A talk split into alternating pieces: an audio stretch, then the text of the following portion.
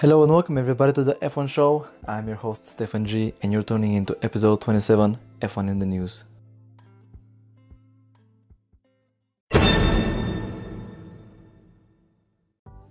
Daniel Ricciardo says it was important for him to understand that Red Bull did not pick Honda Formula 1 engines for 2019 just because things had gone to shit with Renault. Ricciardo has yet to commit pen to paper over a new Red Bull deal, but is expected to remain with the team for its switch from Renault to Honda next season. Asked by Motorsport.com if he was completely convinced by Honda, Ricciardo said, I think probably until I was to drive a Honda, I wouldn't know 100%. I've obviously heard the team out more than once and they've given me the reasons. The important thing to understand for me why they've done it, it can't just be purely on emotions, like it's gone to shit with Renault, whatever, and we're doing it because we want to change.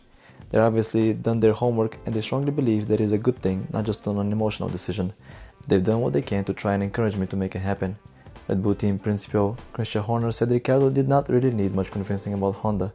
He said, We sat down and explained the rationale behind the changes we made. The reality is, it's time for change. We've been doing the same thing year after year. We've seen real progress with Honda, and it just feels the right time in our evolution to be going a different route. Red Bull's junior team Toro Rosso has been using Honda engines this year, and it was the Japanese manufacturer's combustion engine upgrade in Canada that sealed the deal for the senior outfit. However, Toro driver Pierre Gasly complained during last weekend's British Grand Prix that Honda was costing the team almost a second in straight line speed. Ricciardo downplayed the impact this would have on his fate in Honda for 2019, saying after qualifying, Well, I would say we're losing something similar with Renault. His teammate Max Verstappen stated on multiple occasions that the Renault engine was costing Red Bull a second around Silverstone, calling the deficit in the race tragic.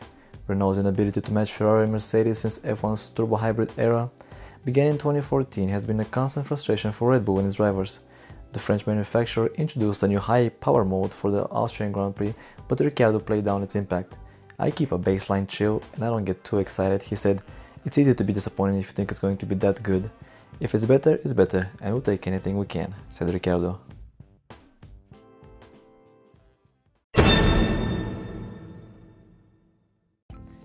Robert Kubica believes his return to Formula 1 testing last year was misunderstood by people who considered him something mega and did not realize he was effectively a rookie again. Renault handed Kubica a test in a 2012 Lotus last year, which led to him driving its 2017 car in Hungary and subsequent outings in 2014 and 2017 Williams machinery as the pole bid to land an extraordinary Grand Prix racing comeback. Those tests did not end in a race for Kubica, but he did bank a Williams test and reserve driver role which meant in Spain he returned to Grand Prix weekend action for the first time since the end of 2010. Speaking on F1's official podcast about his returning to testing F1 cars last year, Kubica said, People thought I would jump in and would be 2010 driver. Well, probably with a 2012 car I could do it, said Kubica. It was so similar to what I knew. The worst is, in Hungary I couldn't use anything I know from my past. It's like a debut. You put a rookie driver in the car with the history of one of the top drivers when he was racing. So you pretend he's something mega, but he's a rookie because I was a rookie. Kubica said his one lap pace was less impressive when he first started testing again because he didn't know the tires, but this was but this will come naturally. He reckoned his long runs were strong enough to convince him he could have scored points had he raced the Renault a week after his Hungary test. Kubica said he felt he was very fast when he appeared in first practice at Barcelona earlier this year and said that was very important for people who thought in Abu Dhabi testing I was missing a second when he lost out on a Williams drive to Sergei Sirotkin. The 33 year old thinks he's a better driver in some ways than in 2010 and believes he is not lacking performance. Because of my limitations, it's not enough that I do the same as the others, he said. I have to do more. To do more, I have to have time in the car. That's why it was so fundamental that when Williams offered me a role this year that I have some time in the car. Kubica said his goal remains to land a race seat in F1 next year. With who, I don't know, he said. It's becoming more natural. Motorsport, we often forget, is a sport. You need to practice, you need to do it. It needs to become natural like drinking a glass of water. You don't put extra attention to drinking water. It's the same thing, said Kubica.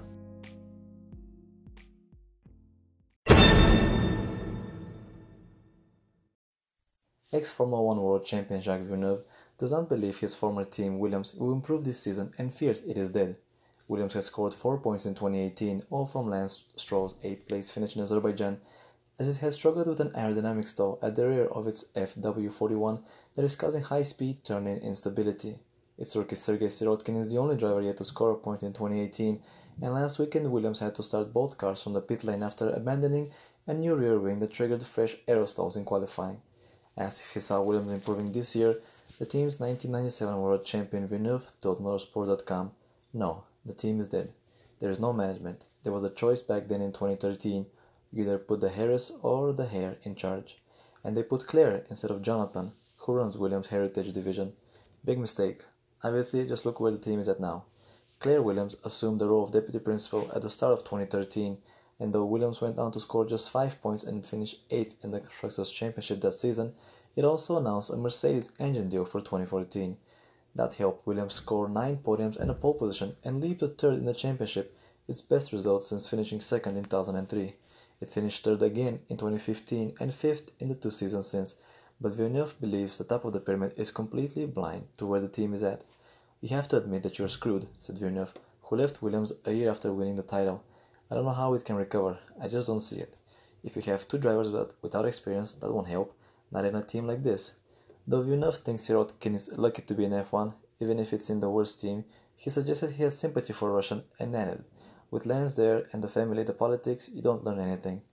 Williams hired ex-Ferrari man Dirk De Beer last year as its head of aerodynamics, shortly before former Mercedes head Paddy Lowe joined as chief technical officer.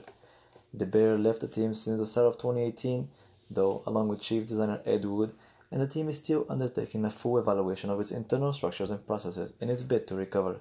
Williams declined the chance to respond to Villeneuve's comments when approached by Motorsport.com, but last weekend Williams said he had already identified weaknesses within the team as well as on the FW41. As you go through that analysis, invariably you always find other fires that you've got to put out, said Claire Williams at Silverstone last weekend. It's probably been a very useful exercise from that perspective to go through that process and identify all your weaknesses. That's going to give us an opportunity to actually make greater steps forward. The completion of Formula One's triple header last weekend should kill off a stupid conspiracy theory that was surviving despite mounting evidence it was nonsense. When Pirelli announced it would make tires with a 0.4mm thinner tread for the races in Spain, France, and Britain to avoid blistering, some considered it a move to help Mercedes after the champion team experienced problems during preseason testing. Suggestions of favoritism emerged particularly prominently during the Spanish Grand Prix weekend and returned in France and Britain, with Mercedes Lewis Hamilton on pole for all three races and winning two of them. But Pirelli's modified tire was introduced after all the teams were affected during preseason, according to its F1 boss Mario Isola. Barcelona and Silverstone were resurfaced over the winter, and those tracks would now generate a lot of grip that put a lot of energy through the tires. This would not wear the tires physically, but would drive surface temperature up causing blistering, and Pirelli considered that Paul Ricard's smooth high-speed circuit would also leave it subject to the same problem. I'm sure we were not far from blistering at Silverstone, said Isola of last weekend's British Grand Prix. With standard tread, we probably had blistering. With this reduced gauge, it was probably to have a real race, looking at the real performance of the car without an, external effect that was changing the balance. Sebastian Vettel tried to try the normal Pirelli tires in the post Spanish Grand Prix test in May and admitted Ferrari would have been worse off in the race without the modified rubber. While France was not a problematic race for tires, in Britain Vettel struggled with his front left and fell vulnerable to Mercedes Valtteri Bottas at the end of the first stint and again as the second wore on. Ferrari's vulnerability at Silverstone could be linked to its car's upgrade floor and diffuser, which boosted overall performance but may have also stressed the tires more. Car setup has a significant impact on how teams prevent or trigger blistering, and Vettel experiencing some difficulty at Silverstone is similar to Barcelona, where Ferrari trialed its new rear suspension for the first time. In Barcelona, it was very important to have the test after the race to show that we didn't make this change to give an advantage to anybody, Isola says. Sorry to say, it's stupid. We're supplying everybody. Any team that is winning a race is on a Pirelli tire. There is no real advantage for us to give support to one or another. The bottom line is teams that are supposedly kinder on the tires than Mercedes should not have suffered problems when the tires were tweaked to handle that better. Evidently, this was not the case. Pirelli's modified tires were only planned to be used for those three races, so the non-issue should finally be over. If they do return this year or next, the conspiracy theory should not re-emerge with them.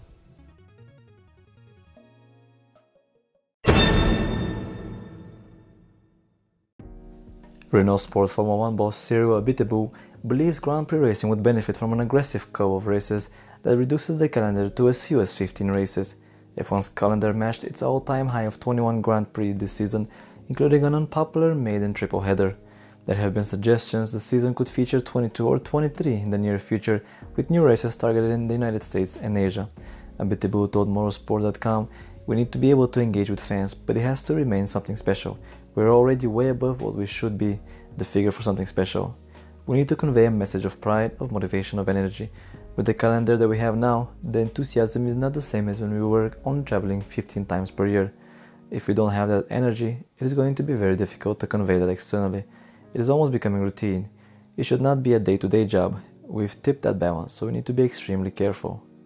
I appreciate the reason why. Commercially, we need to grow the calendar, but as far as I'm concerned, I would be for a massive contraction of the sport. Abiteboul said, between 15 and 18 races would massively increase the value. If you were to go very aggressive and say 15 races, you have to tell the 21 races you have right now, look guys, there are going to be 6 of you that will be dropped complete, he added. You completely reverse the pattern of the market. It would be very interesting to see the reaction.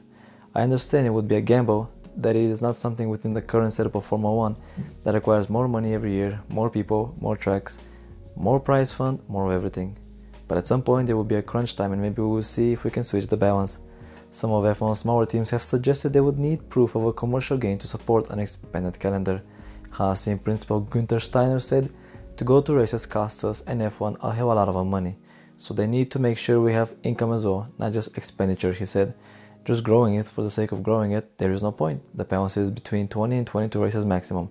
Going over, there is no return for it. Force India owner Vijay Mallya said the well-being of staff was his major concern. More races mean more revenue, and if I can have one and a half, one and a half or two races, two race teams I get paid by Formula One, I'd certainly consider it. He said.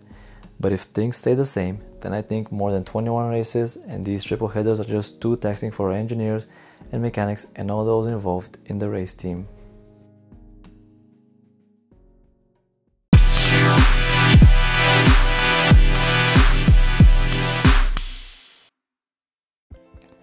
Thank you for tuning in to another episode of the F1 Show, and as always, until next time, my friends.